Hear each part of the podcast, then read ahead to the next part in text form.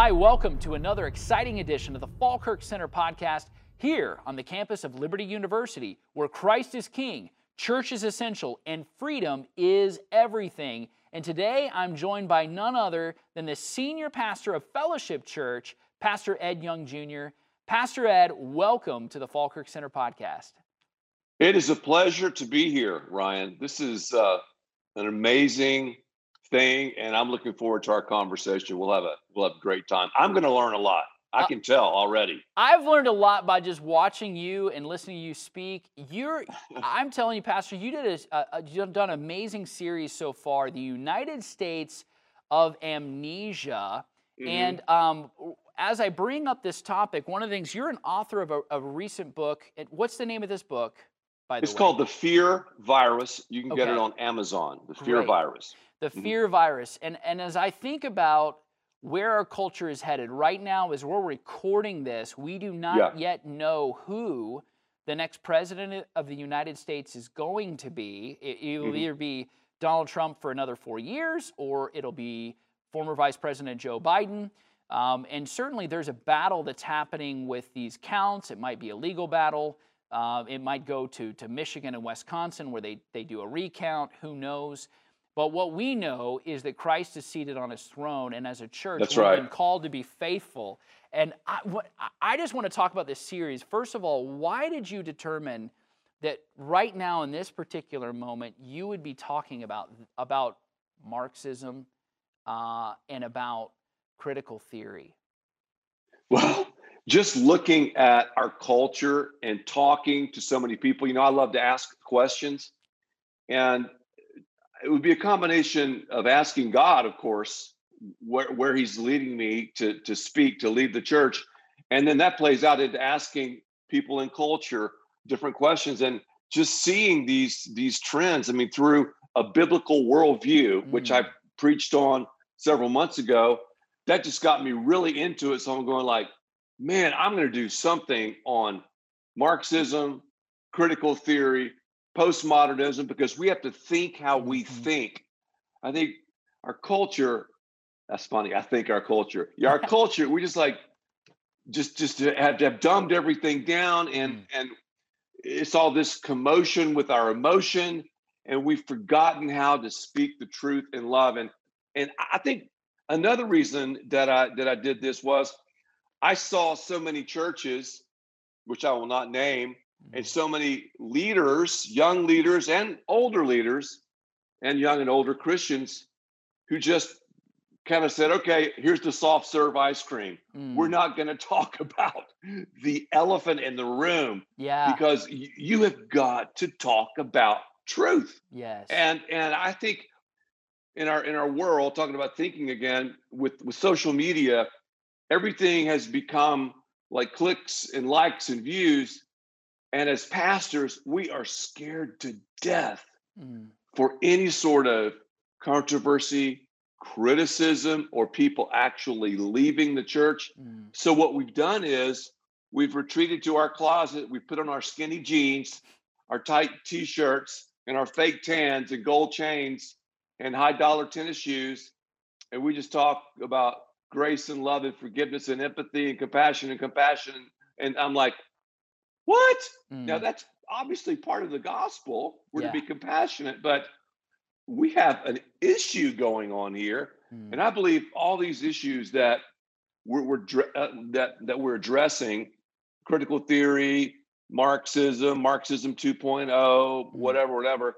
I think it's a, a, a, brilliant strategy from Satan himself. Yes, I, I totally agree with you. I want to I want to focusing on two key passages that, that okay. you brought up in your sermon. I'm gonna I'm just gonna read them because I think about people who might be listening to this. One is Colossians 2 uh, in verse 8 mm. See to it that no one takes you captive by philosophy, empty deceit, according to the human tradition, according to the elemental spirits of, of this world, and not according to Christ. And then Galatians 1 6 and 7 I'm astonished, uh, as Paul is writing to the church of Galatia, I'm astonished that you are so quickly deserting him who called you into the grace of Christ and are yes. turning to a different gospel. Not That's that right. there is another gospel, but there are some who trouble you and want to distort the gospel of Christ. And so, mm-hmm.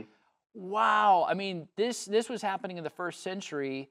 You pointed it out. It's mm. Gnosticism. Mm. Pastor, what is Gnosticism for those who are kind of, I mean, just a, a, kind of a layman's definition. I don't necessarily mean like a Webster, but just so hey, Ryan, uh, Ryan, you know what? I'm gonna I'm gonna have to defer to you on that one. I want to hear your definition because yeah. I, I would flub it up and and you're like you're the you're the master orator here. I mean, just in our conversations already. I, have got my pen out. Okay. take notes. Okay, let me hear it. Yeah. So in the in the first century, as I think about okay. the Gnostic heresy or the Gnostic tendency, and and very mm-hmm. similar to Arianism that appears later, is this idea that uh, Christ did not have a body uh, right. so this is based on kind of a Gentile philosophy that all flesh is bad. Um, the mm-hmm. Manichaeists that later influenced uh, someone like Augustine was on this whole idea, this whole identity that the flesh is. I was just going to say that. Yeah, there you go. and so, so basically, Gnosticism enters into the church, and so uh, we yeah. we look at, uh, for example, uh, in the Gospels where Thomas was doubting and he touched physically the okay. body of Christ. And so we know that the resurrection was physical, that he didn't just become, he wasn't just a spirit, that, that he ate, he sat down and he ate with, uh, with uh, the apostle Peter after the resurrection. And so the Gnostics were going around with this heresy that was trying to divide, divide the physical from the spiritual. And the other part mm-hmm. of Gnostic is the word gnosis to know. That's right.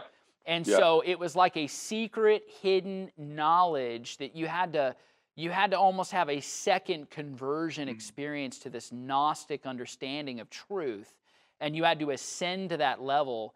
And why mm-hmm. I think, Pastor, it was so good that you pointed this out is because Gnosticism is still alive and well in the church today. And I think it mm-hmm. is in this Marxist notion of things where we're hyphenating the gospel, putting an asterisk beside That's it. That's right you know and so you uh-huh. have these compound terms that we put together and it's like where if you're not woke you may not be saved yes you need to know this this other sort of thing mm-hmm. and it's very gnostic in its in its approach um what i mean that's so well said and you know i i majored in the fine arts when i was at florida state and i i don't do this a lot but sometimes i actually try to illustrate and draw mm-hmm. what what I'm speaking. I heard someone say, a brilliant guy say that if you can't draw out with cartoons what you're saying or what you're presenting, then you're not ready to to say anything. I thought mm-hmm. that was interesting. Yeah. Anyway. No. So yeah, you I just thought visual of aids are I just awesome. Thought, mm-hmm. Well, I just thought of a, a a term because if you take, for example, classical Marxism with critical theory combine that with this postmodern mentality, I thought three ingredients, and I started thinking about Marx, Marx, Mark, Mark, Marxarita. Yeah. Mark, can, can I say that? Marxarita. Of course. And you have the three ingredients that makes this Marxarita. So I actually drew that on this board before our church, and people laughed, and you know, okay, yeah, I get it now. And then I talked about how our culture, we've been guzzling pictures of Marxaritas. Mm. We're intoxicated. We're we're just drunk off of deception, off emotion, mm. off of wokeness, mm. and it's taken us to some bad bad places. So I tried to show historically where we've come from, where we are today, and I really tried to hone in on uh, who Karl Marx was. I tried to get in a little bit to you know, critical theory, hit the high points, the Wikipedia, as you said. Yeah. Then segue into into truth, truth being relative. If you're a postmodernist, and you mix all that together, and you have what our culture is having. So, I would say just a burden was one of the reasons that I did the series, and also I wanted to learn more about it. But I've seen and experienced so many of even my friends and things who are leaders and and and I mean, I, I challenged them to step up, but so many, mm. my opinion, are just mailing it in, so to speak. They're not really standing. So I think it's a time for us to stand, to speak the truth in love, obviously. Mm. But sometimes you're going to get people who are haters. Sometimes people are going to sh- throw shade on you. Yeah. You're going to get criticism. I mean, think about all the people that left Jesus in the Gospels. So I, I don't know. I just, uh, and you know what, too, too, is so interesting about this topic, mm-hmm. Ryan, is when is when I um, started this series, I cannot tell you the support and encouragement that we have had as a church that I even have had personally. And you know how much pastors love compliments. because right. of, of of this topic. Yeah.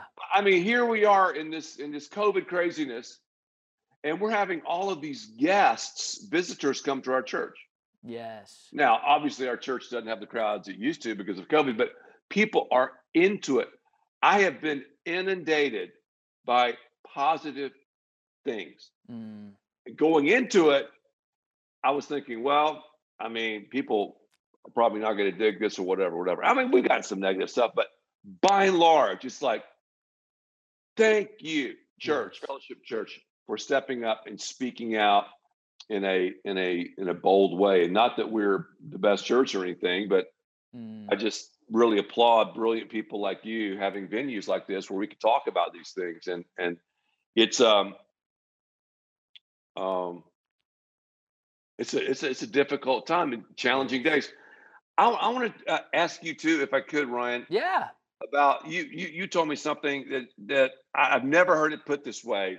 It was it was brilliant. It was it was um right before we, we started this, you were talking about wokeness, mm. the sin of empathy. Mm. I I started running into that more and more as I as I've done some traveling, you know, domestically and internationally. And I remember even hearing sermons, conferences, and things. I, I was going like, "Man, that's great!" I, you know, I, yeah. I got teary and I felt a tingle in my spine. But I mean, let's hear some truth. I mean, what am I? Yeah. What am I supposed to do? You know, because of it. And I'm just asking you, mm. what do you say about this, as you call it, the sin of empathy, and and where can that take us? I might I might preach that this Sunday. That's why I have my yeah, pen out. I, I, so, so a couple of things, and Pastor, I'm so humbled you to even ask me this. Um, no, I, I promise. It's a fact. We haven't even planned this, guys. So if you're listening to this, you're like, "What is going on?" We're just, no. we're just having a conversation. Yes, uh, we're having a great time. so, so as we were talking off camera, and we were trying to in the studio, our guys who are awesome, by the way, were trying yes, to figure out how to get the the monitor situated, and I, I currently actually cannot see uh, Pastor Ed's handsome face, so I can't see him on the other end. But we were talking, and so one of the things, and, and as I think about people who potentially listen to this, I want to. So I want to say, like, I know your heart is in loving correction. Some people have stepped across that line. You want to bring them back, yeah. back to the standard yeah, of truth. Yes. We yes. have friends, you have friends, I have friends yep. who probably over the summer posted a blackout square in support of BLM, and they were yep. probably in support of the statement Black Lives Matter. They probably they were not in support That's of right. the organization Black Lives yes. Matter, but f- through the confusion of that moment, probably in a way unintended, ended up s- casting support for something they did not want to support. And so, uh, when I look at sin of empathy, what I'm talking about is this moment where truth is no longer in majority opinion, that we're really concerned by compassion and by our desires and our feelings, this raw emotion, raw emotion that is has no rudder, has no compass. So you're saying truth is no longer get rid of it. It, it. it doesn't at that point matter. What matters is how we feel in this moment. What matters is that, that we're sending the right signals yes. to the people out there that show that we are we are all about love, right? Remember the exactly. summer summer of love in in Seattle. They promoted it as a summer of love, and there were it was mostly peaceful, protest. And so you're looking at that and you're like, what in the world? There, there's looting. There's people that are actually being raped. The, the, the, there, there, there are uh-huh. fires uh-huh. being started. People having their, bur- uh, their, their businesses burned down. And you're like, mm. this is not a summer of love. But something about us guzzling down, like you say, this Marxarita, is that in our current culture, especially in Christianity, cultural Christianity, which I'm going to even differentiate from biblical truth. Yeah, let me let me hear that. Yeah, biblical truth, it, biblical truth that is that is rooted in Scripture, versus a kind of cultural understanding of things where we say, "Well, I'm a Christian and you're a Christian," and and uh, we're not even defining what that actually means to be a Christian. We're not actually defining right. what it means to be born again, what it means that we have sin, but then Christ died for us on the cross and that if we put our faith and trust in Him, we'll have forgiveness. Uh. We don't define that in terms of biblical, but we call each other Christian, and then yes. we're defining Christianity by love, but not the truth of the gospel. I think you enter into this moment where you succumb to the sin of empathy to where you have no longer objective truth. I'm going to give you one example in Scripture. There are many, many examples, but I'll give you one example. In the book of John, I'm walking through my, my uh, the book of John with my kids. Yes. And so, John chapter 4, Jesus meets the Samaritan woman at the mm-hmm. well. Wow, what's he doing there? Why is he right. talking to this woman? And it's Jacob's well, and they're going down exactly. there, and she's going to draw up water from it. And in that moment, Jesus does two things. He shows compassion because mm-hmm. he has a conversation with a woman that he shouldn't even be having a conversation with because of the because of the divide and the that's prejudice right. that's against the Jew and the Samaritan people. So so rule that out. He's showing compassion, but in that moment he says, "Woman, go call your husband." And then and then and then in that moment he points out to her, "Yeah, you you have actually six husbands and then the one you're with is not your husband." That's um, right. And so in that in that moment, he actually speaks the truth. And then he goes to the, the, the main point of why he's even there, and he talks about living water where she'll thirst no more. He says, he says, the time will come when true worshipers must worship God in spirit and in truth. That is the church yes. Of the Lord Jesus Christ, the redeemed okay. church. And so I think what's happening in this sort of cultural malaise is that we've forgotten the gospel People are Christianizing things that are not Christian. Um, you talk about a biblical worldview. Uh, I got my bell rung a few weeks ago by Pastor John MacArthur, who said, it's not enough to have a Christian worldview. You need a biblical worldview. Biblical. One that's okay, rooted so, in Scripture. So you said we've forgotten the gospel, and yes. then you said we're Christianizing. What'd you say? Christianizing like the things that are not Christian. And Woof. yeah, we like like like give me give me an example of that. Well, I mean, um, we things enter in the church where we start to the cultural uh, terms for compassion, the way in which we need to love one another, um, uh-huh. the way in which we okay. Let me let me. Uh, okay. I see this all the time. The kind of the Oprahification of the church. You just need to live out your truth. You're like your truth. What's that? It's like you do you. Um, I yeah. see, I hear that in the church all the time, and I'm like, what? What are you talking about? Your truth? It's not your truth or my truth. That's it's right. God's truth, if it's any truth. Um, and I might have a perspective on these things, but ultimately, it's what God teaches through His mm-hmm. Word, not my opinion. Okay, um, let me ask you another controversial question, okay. Ryan. This is man, I'm learning a ton, and I know the listeners and the viewers are too. Uh, all right. I love the I love the worship movement. Yeah. Awesome. Yeah. Okay. But could that draw in just a thought so much emotion yeah that it with that the commotion of emotion just kind of blinds us from from truth. I mean, I didn't I didn't ask the question or say it right. You said it perfectly because I know exactly. I'm, I'm, smiling because uh, Pastor, Uh, the biggest thing in this world that, that we're dealing with within evangelicalism is we have these worshiping churches Ex- right now. Yes. And uh, they're uh, and I'm not like I have friends that are in this movement, so I and I love them. I do. I, I do yeah, too. Yeah, I have. Yeah. Yes. And so I'm not like you know they're I'm amazing. Like naming yeah. names and I'm not throwing labels, right. but I, I do. That. But I do want people to hear this because in this particular moment, you do have churches that are that they call themselves worshiping churches, and they're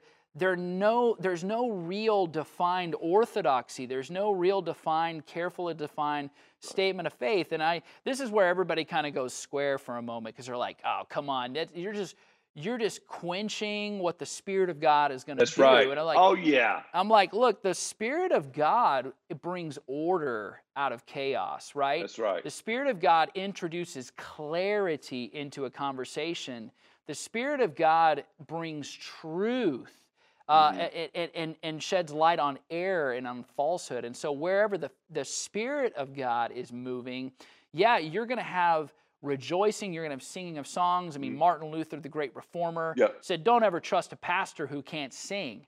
You know, I, I agree with that. You know, we, we do need to be uh, offering our praise and our worship to God, but but I do believe that there is a hyper emotional movement that is not really anchored in biblical truth that kind of almost anything goes and if it feels yeah. right do it express it in some sort of way and I, i'm really concerned about this the, this generation my generation and younger the gen z um, that they're getting caught up in that kind of thing they want to dance like a dervish on sunday morning um, and just enthralled in praise, but they're walking away and they may not know the gospel. They may not right. actually be saved.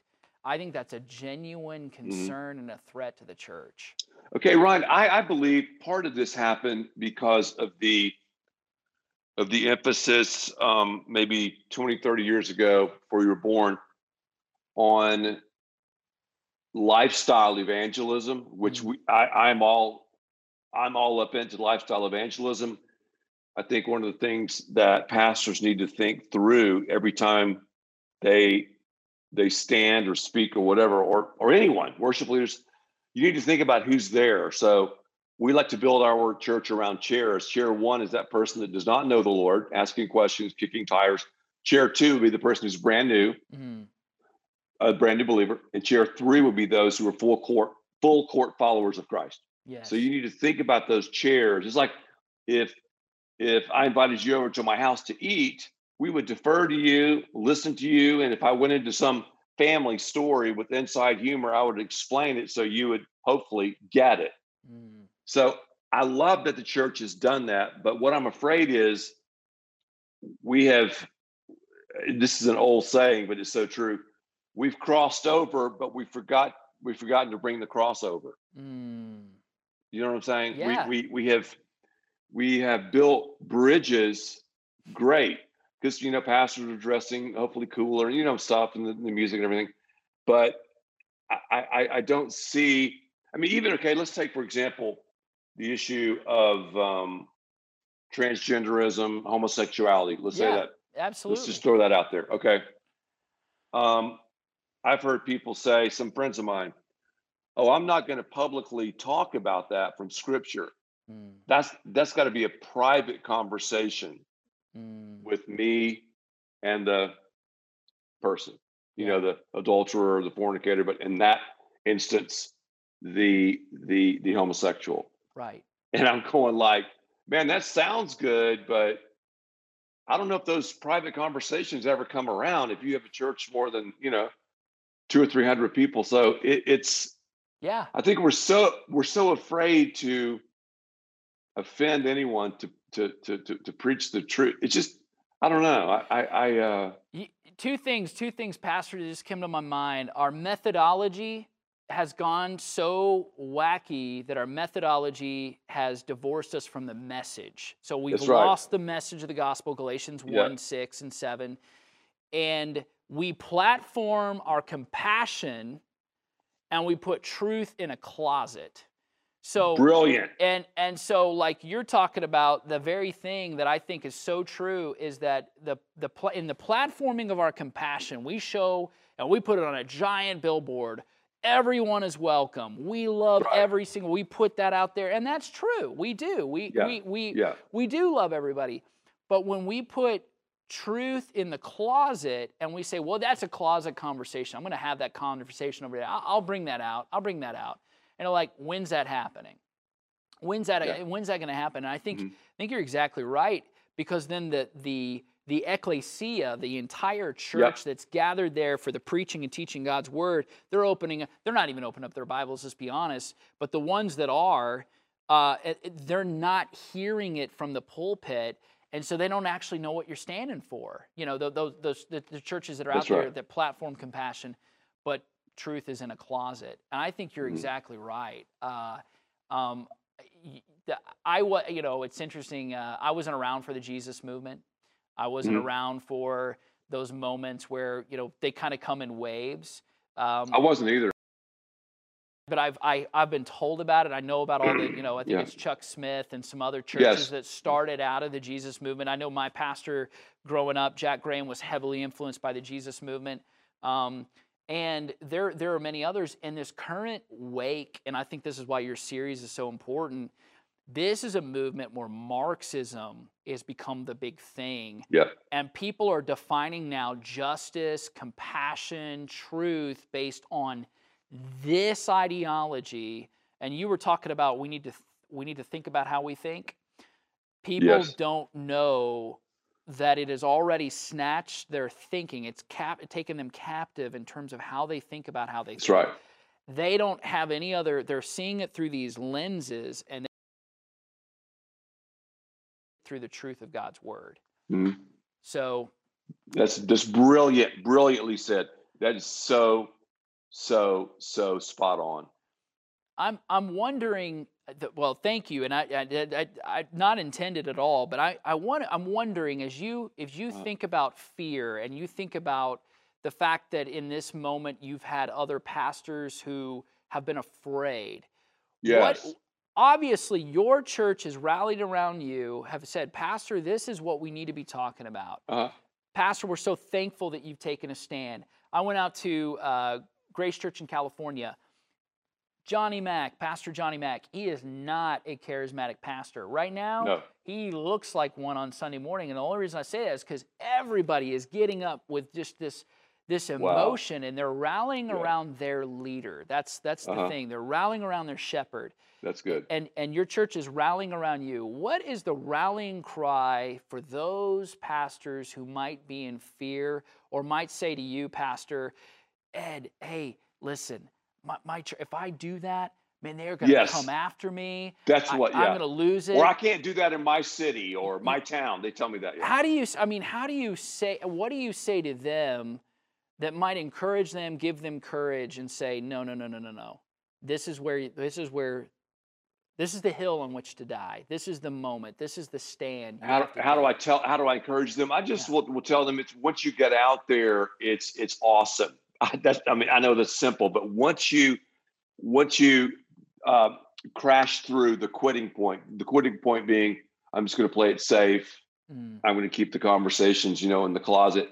But once you go bold mm. and use your God given creativity, innovation, leadership to speak about these issues, then it's going to be awesome because people are literally dying to hear about this. Mm. It, it, it's part of the scriptures. Yeah. I mean, it, it you know it deals with things like that, and and um, I over the years too, Ryan, I've been invited to to speak at some places, and I've even had when one time I was uh, going to a place and I was going to speak about a particular topic, and and some of the leaders called me. They were like, "Man, we've we've never talked about that," mm.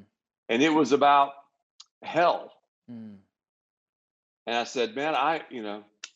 Here, here's the message. It's going to be direct, but with love and everything. So I, I remember going, unbelievable. I, I, I was I was so angry anyway, but but um I did the message, of course, and you know, it was it was I guess it was fine and all that. Yeah. But um That's what I would tell these guys. I would I, I would tell them it's about using the right words, the the the right um, illustrations. Brilliant people like you and stuff. You've written, you've spoken. Just just take those things. That's mm. what I do. I, I listen to people, ask questions, take those things and run it through my personality, mm. and then preach it. Mm. You know, absolutely. So the work has been done. The right way to say it has been said already. All you got to do is that's one of the beautiful things about social media, mm. the, the World Wide Web. You go on and you can read and listen to all sorts of brilliant people. Mm. I don't right. know if that makes sense. It does. And one other thing, it absolutely does. And that's where I draw yeah. encouragement. That's how I found your sermon. Um, I saw it actually on Facebook. And really? so as I was going through Facebook, and by the way, it, did they pull this down? My yeah, they they pulled down. Yeah. Ryan, we did an ad. You know, we we utilize social media like everybody does. we did an ad about the United States of amnesia, mm. and I said, "We the sheeple," and I just said, I just say anything like I go. You know, this is a series that you know we need to hear. It's about truth versus relativism, some just basic stuff like that. Right. Yeah. Shut it down. Yes. That, so that's exactly right. And this is my concern, and this is the tech oligarchs and all of that. Yeah. You weren't saying anything overtly political. You weren't offering no. an endorsement of who the president no, is. No, no, no, no, no. And so yeah. you were actually just, this is you as a pastor yes. in a sermon series. And you, yeah. I think this is kind of my hunch, and this is if. Christians who are listening to this, mm-hmm. that that uh, moving forward, this will be the defining issue. That it comes down to if you don't accept cultural Marxism, if you don't accept this critical theory, because I really believe they want a new cultural hegemony, the tech oligarchs. I'm not saying that, like, the average person in your church, the average person listening to this is mm-hmm. thinking mm-hmm. in terms of this sounds like conspiracy, but it, that they're thinking in terms of this. But the folks who run social media are policing your thing, your sermon yeah. series that has nothing to do with politics, and they decide that's a threat. We need to we need to like take that off of there. Mm-hmm. I believe they're they're showing us that this is a huge issue moving forward, and they don't want anyone speaking out against it. That's my hunch. And Ryan, you know, you know something else too. Talking about this this whole thing, you mentioned Marxism so much. I just gave a basic you know, bio of Karl Marx. Yeah. I was stunned at how many people didn't know anything about him. Here's this guy who's right. an atheist and he he he lived as an adult off of his rich friend mm. and spent his time in the British Museum. Mm. Maybe it was a coffee shop, I don't know. Philosophizing and writing and and breathing the free air mm. of London. Yes. And this is the guy? Yeah. That's right. I, I totally agree. And, and what's so cool about that, I mean, in terms of the bio, is you go back and you're like, wow, that's not unlike that guy I know who hangs out at Starbucks all day. yeah, right. you know, like yes, uh, that guy. And he, and by the way, I was in seminary, yeah. pastor, and I knew a lot of seminary students that hung out in coffee shops all day. Yeah. And mom yes. and dad were paying for seminary, or yeah. uh, they had a spouse who was paying for seminary. A lot of these mm-hmm. were dudes that were just sitting sitting yep. down all day. Um, and I'm not eh, look, that's a season. I'm not I'm not going against mm-hmm. seminary, mm. but like this idea where you become a philosopher uh, and, and, it's not rooted in reality. Mm-hmm. Um, what's interesting is Lenin later he reads Marx, but he reads it in seminary. Seminary became the incubator. It wasn't a safe space became unreal. I didn't know that. So uh, for for for Lenin, and he was Gosh. reading. Uh, and that was an Eastern Orthodox seminary. Mm. But the point is, um, later when that same church, that Eastern Orthodox church, you point this out in your series, was was uh, debating over the color of robes. Uh, yes. The, the, the Marxist revolution was taking over. That's right. Russia. So that literally was what was happening. And I think in many ways, I think the seminaries and their voice was, you know, the churches, they were being neutralized. Um, Ryan, I want, to run this thought by you too. Okay. As I'm, as I'm trying to still talk about this, this topic, you know, I try to make it to where everyone can grasp it and and so I've been saying like Marxism one quick phrase might be divide and conquer. Is that a good phrase? Absolutely. Divide and conquer. Okay. It's about How power. about- okay. Mhm. Okay. How about so so that's what you say. It's about power. I'm gonna write that down. Okay. How about critical theory?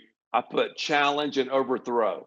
Or Mm. what, what what would you what would you say? What's a, what's a better phrase? Let's let's reverse that, uh, and the reason is is because uh, let's go back. Uh, conquer and overthrow is Marxism. Divide divide and conquer is critical theory, and here's the reason why. See, that's the story of my academic career, getting stuff backwards. Yeah. That's why I made No. it in the art. See, No. that's why I'm a pretty good artist right there. No. You got it. Brother, I, I love this because it's great. This is this is un, this is not how I normally do these these interviews and these podcasts, but I love it because this is a good conversation. This So is Marx, so so Marx is about Marxism is about challenge and overthrow. overthrow power structures, the oppressor Divide and oppressed. conquers critical theory. Critical theory is divide and conquer, and here's how. Right. You take a normal church, a healthy church, Okay. pastor, and you take this Marxarita and critical theory, Yeah. and you start to convince the body of Christ that there's another gospel. And this one's Yeah. better, it's more compassionate, it's more empathetic, Gosh, it's more That's just. so brilliant. And you then just, what did you do? You divided the body of Christ against one another. And what then happens is the church, which was supposed to charge the gates of hell, the gates of hell have charged the church now. And it, by the way, I don't believe the gates of hell will ever prevail against the church. I don't ever Exactly. believe that. But the devices of Satan is to divide and conquer within the church Yes. by getting us to argue against one another. We're, Right. We, we, we're arguing about the personality of the man in the White House. We can't even get Christians to agree to vote on abortion. Amen. We can't get Christians to agree on much of anything anymore because we're dividing the body of Christ over small things. And, and I think that that thing, that divide and conquer, is exactly what critical theory does. Um, you drink okay, it- how would you say it? What would you say a, a quick pithy phrase would be about postmodernism? Truth is relative. truth is totally relative. Or what else? Well, it's kind of like if you're an artist, uh, it's like an impressionist painting. Um, it what does it look like to you? What do you see in the picture? Uh, and so people are are um, completely subjective. Uh, it's kind of like the thing we've all warned people about Bible study. Well, how what how does this passage make you feel? You know, uh, and Yes. so people come to the Bible study and everybody's giving their opinion. Well, I think it means this. Well, I think it's like no, that's that's postmodernism. I mean, that's basically no, no. The the the, the authorial intent matters. Um, this Yes. is why we don't have constitutionalists anymore because we don't go back to authorial intent. So when we start to read with a po- postmodern eyes in Scripture, when the Bible's very clear about sexual sin, Mhm. the Bible is clear about lying, cheating, theft, all of those things. The postmodern way of looking at it is to say, well, yeah, but I don't think that's really what that means, or I think that's a metaphor for something else. Um, That's right. So we start to then, like these impressionists, you know, we we start to to look at it through the eyes of an artist or something else, and not see it for the truth that it is black ink on white paper. This is the word of God, which, by the way, the whole Mhm. Bible is red letter, I should say, because it's all the words of Christ. It's all the words That's of right. God. Um, and we don't privilege one text over another. That's right. You know. Anyway, yeah. I was going to ask you another question, Ryan, about that though, because that that's so good.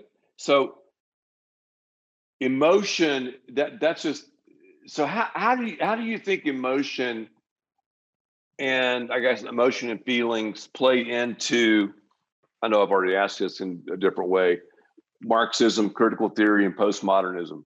Like how do you Yeah. I so the the, the way I would or maybe how Yeah. do you how how if you were me, Mhm. how do you show people through this the futility of basing everything on emotion that's what i'm asking you So what's what's interesting, and I I do believe this about uh, the generation.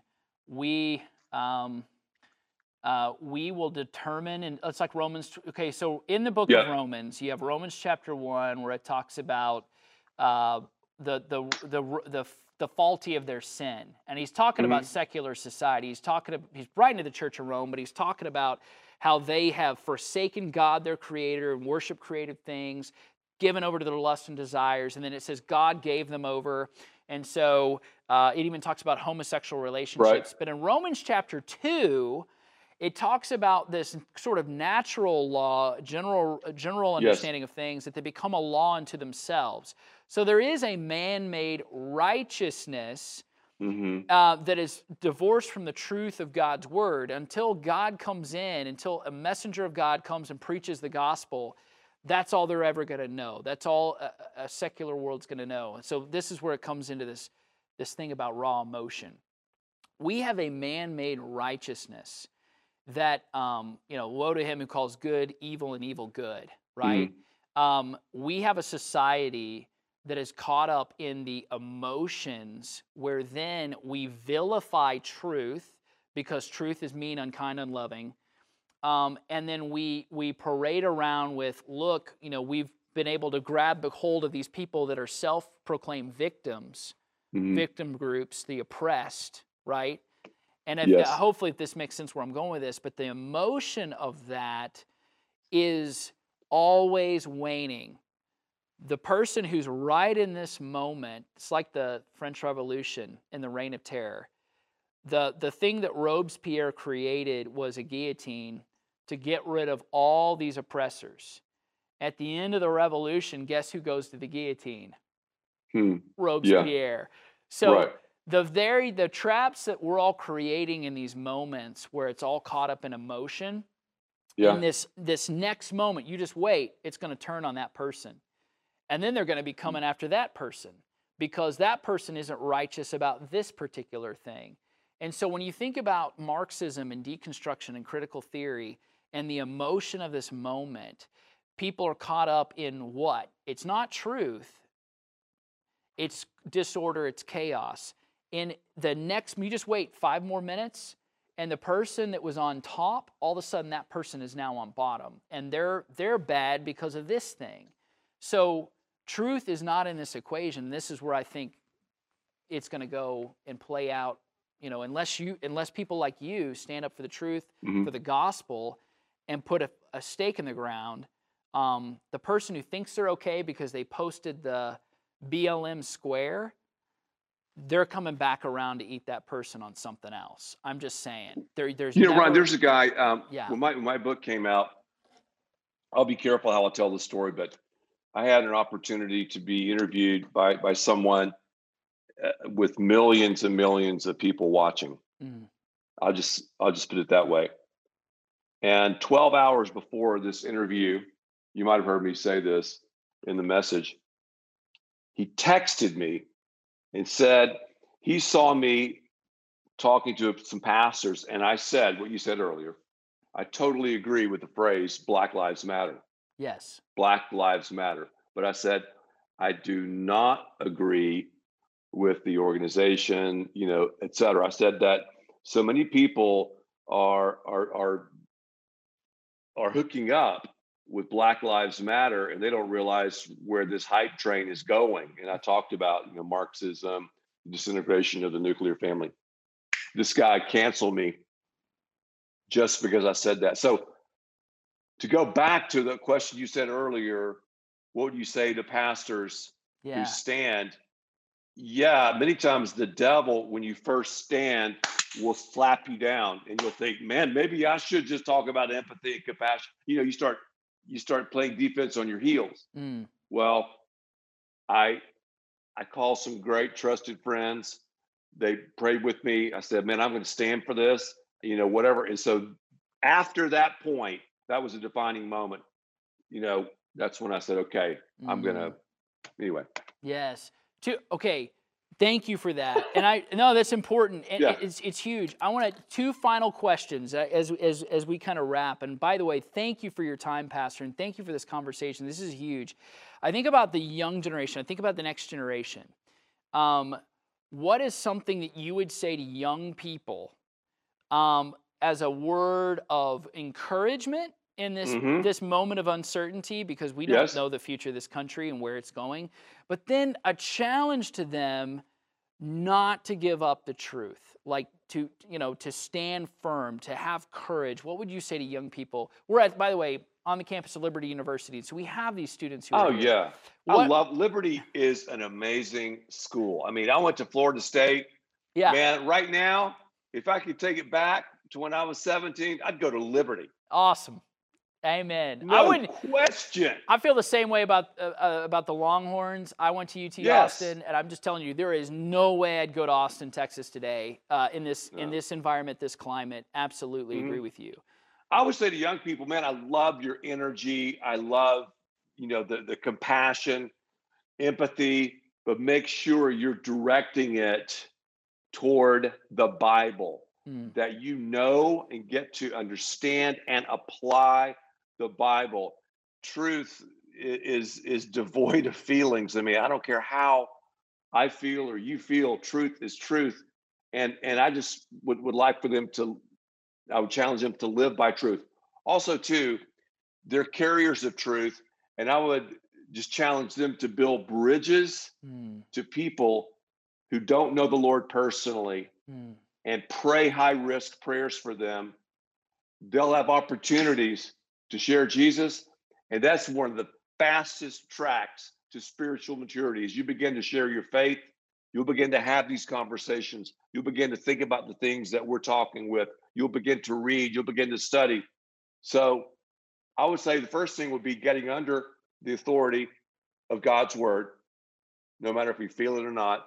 Number two, unashamedly rubbing shoulders with people who aren't believers in in zones that are neutral in areas that will not cause you to compromise mm. and i would say number three get involved and start serving in a church if you're Amen. not serving you're swerving it's about the church you know Amen. so so in in the church we're to we're to serve and we're to sow and we're to share mm. it's that simple but that profound and you're not always going to agree with everything in, in, in the church. I mean, obviously, theologically, generally, but I mean, you're going to have people you don't like, or why are we doing this, or whatever. But that's just like a marriage, man.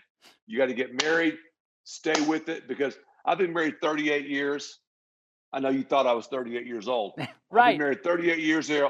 I've been married 38 years, uh, four kids, four grandkids.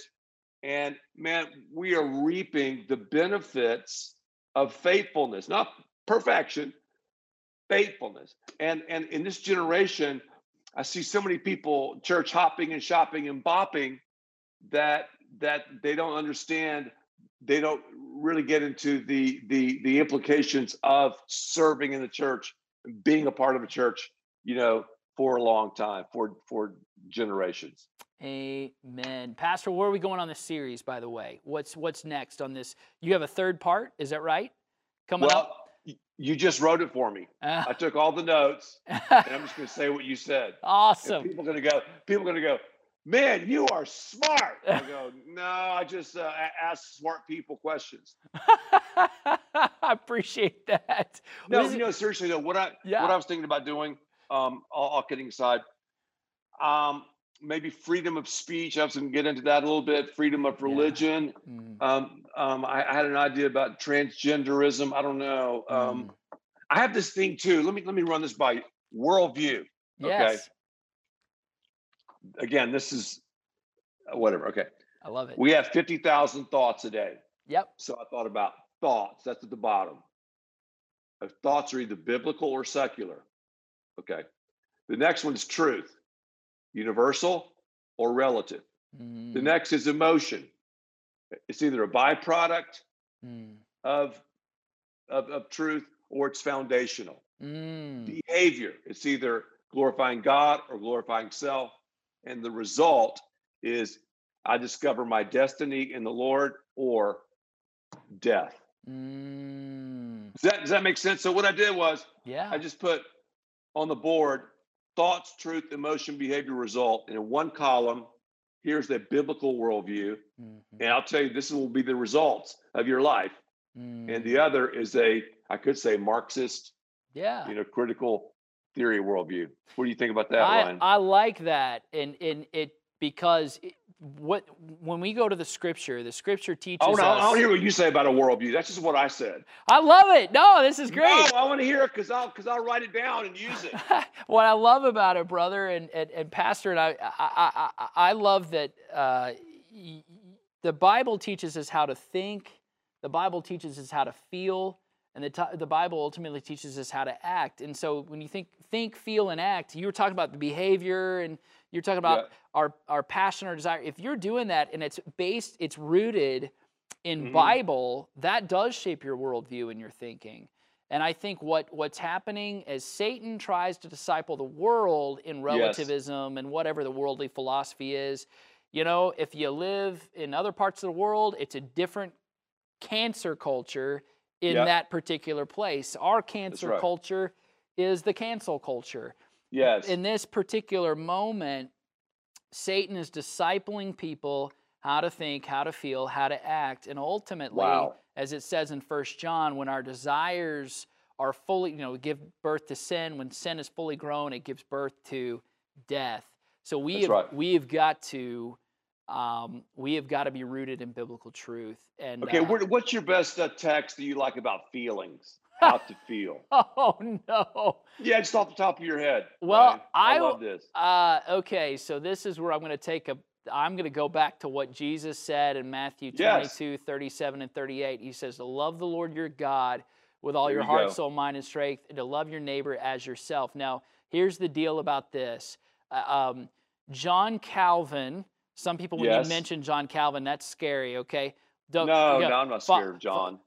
follow me though on John because John Calvin okay. writes his Institutes of the Christian Religion, and he begins by saying to the King of France, "To know God first is to then know thyself. You cannot know yourself wow. without knowing God."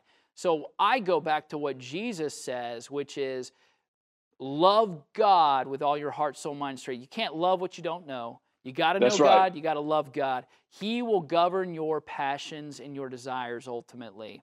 So, mm-hmm. you know, one of the things is our heart is deceitful above all things, as Scripture warns us.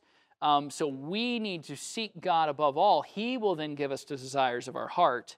I think that's where it starts. It starts by knowing God, then loving that's what right. you know, and then yes. from loving from knowing god loving god then you know how to love others.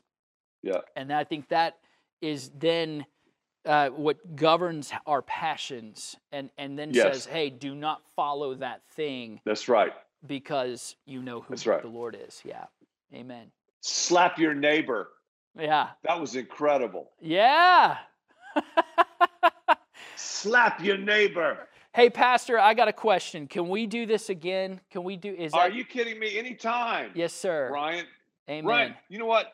I, I've enjoyed this conversation as much as any conversation I've had in a long time. Awesome. Me too. I'm serious. Me too. Me too. No, I mean you. You. I, I really. I really. Um, I'm so glad in God's sovereignty that we that we connected because man, I've learned so much by listening to you. Well, Pastor, you've ministered to me um, thank you for what you're doing at Fellowship Church. I know that hey, we're gonna we're gonna bring you to Fellowship Church. Okay, my pleasure. Kidding? Anytime, anytime. Yes, anytime, brother. Follow uh, Pastor Ed Young Jr. at the Fellowship Church, and and by the way, what's that Twitter uh, hashtag? What's your your at what? Well, what's your Twitter handle? Instagram is Ed underscore Young at Ed underscore Young. Eh, okay, perfect. Instagram. Yeah. That's where we go. All right. I love it. We're signing off on the Falkirk Center podcast.